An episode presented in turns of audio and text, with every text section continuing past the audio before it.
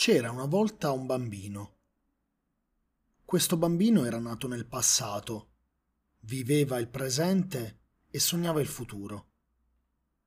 Più camminava in avanti, però, più si accorgeva che molta gente nata nel passato viveva nel futuro non pensando al presente. Molti altri, invece, sempre nati nel passato, vivevano nel passato e a loro non interessava del presente e non avevano futuro.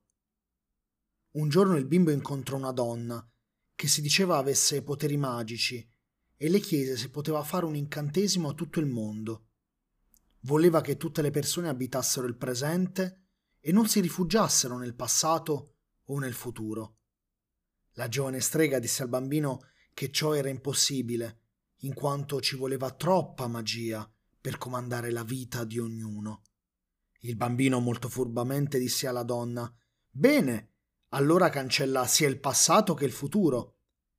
La strega si mise a ridere di gusto e poi disse Piccolo sciocco, il passato e il futuro non esistono.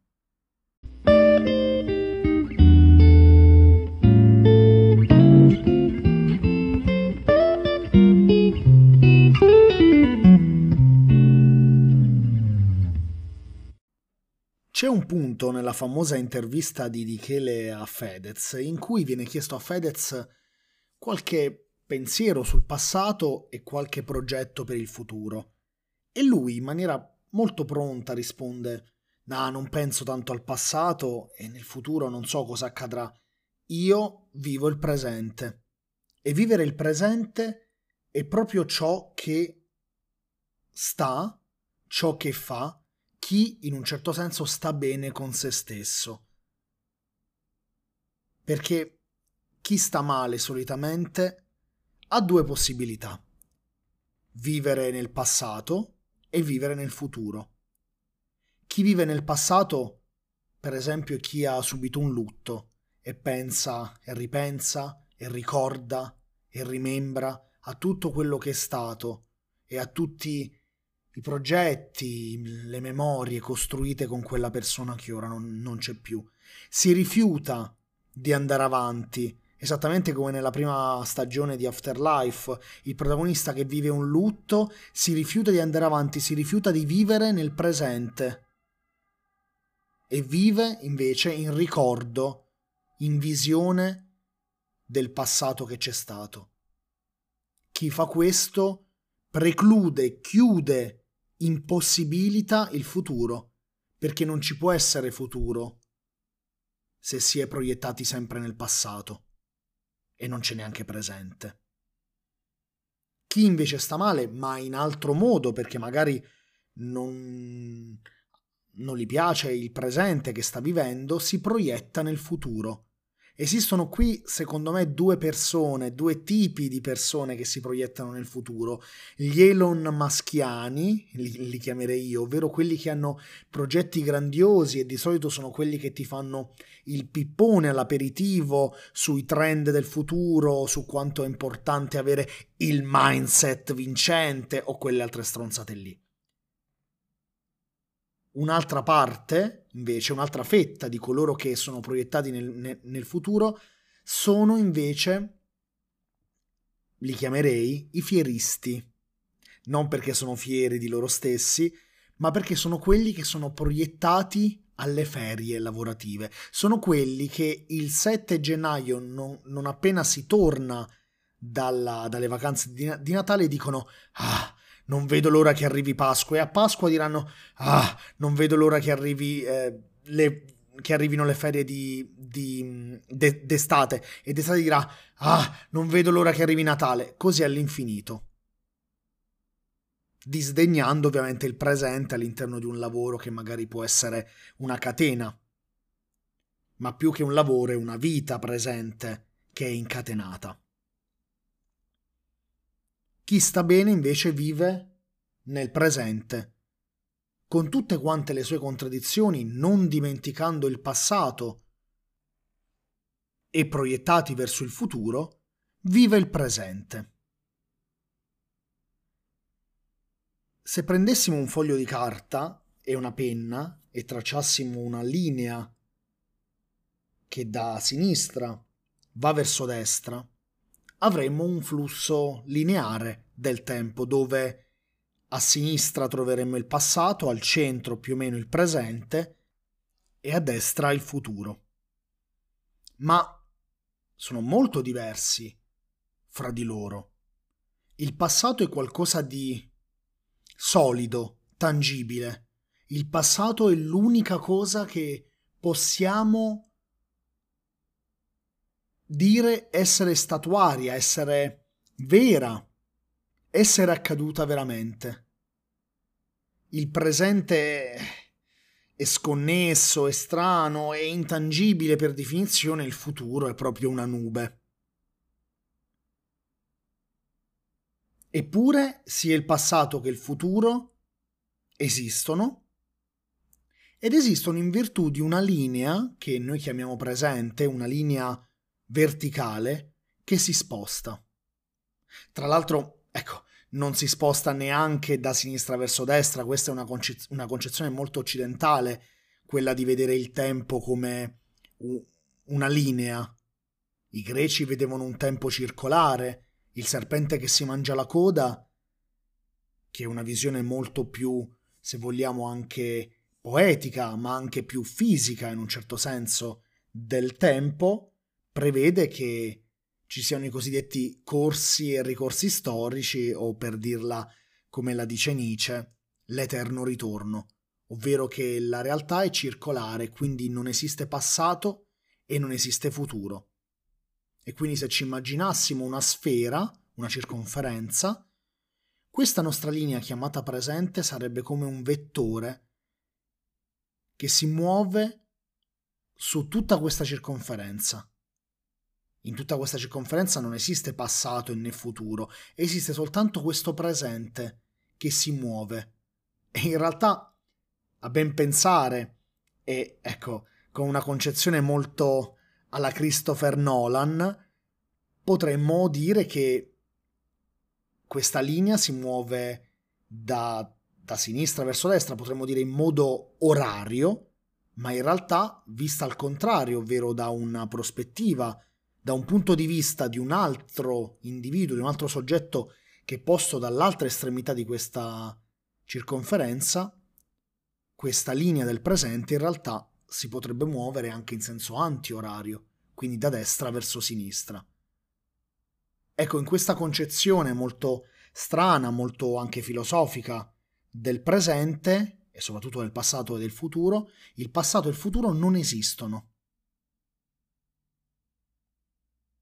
E il presente è l'unica realtà, per quanto sfuggente per qua- e per quanto inesistente, che possiamo vivere. Se provassimo un po' meno a vivere di ricordi e a vivere di ferie tra nove mesi, forse saremmo un po' più felici. No, in realtà no, in realtà non saremmo più felici, però vivremmo l'unica realtà che possiamo vivere, ovvero quella del tempo fattuale, del tempo che passa, un secondo dopo, un secondo dopo, un secondo dopo così all'infinito, in un cerchio.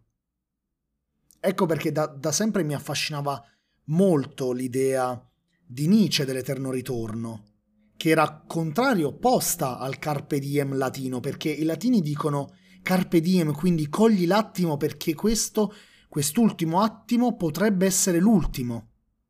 E invece i greci e successivamente Nietzsche dicono no, gli atti sono circolari, il tempo è circolare, ritornerà sempre questo momento.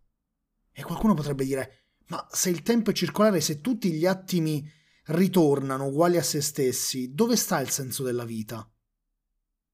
Il senso della vita sta in una morale molto più molto m- meno semplice, molto più raffinata, ovvero vivi ogni momento come se lo dovessi vivere in eterno. E quindi ti accorgeresti che magari il tempo, anche quello triste, anche quello ozioso, anche quello pensieroso, fa parte di una specie di parabola, di una curva, di una vita, esattamente come fa parte ne fanno parte i momenti bellissimi, quelli senza fiato, quelli dove il tempo sembra quasi passare velocissimamente, o quelli magari talmente condensati che passano in maniera molto lenta. Avete in mente un momento di questi? Avete in mente un momento in cui il tempo si è quasi fermato? Di solito quasi per tutti avviene sotto le coperte, quando magari è, un, è domenica, un giorno un po' vuoto e si fa l'amore tutto il giorno.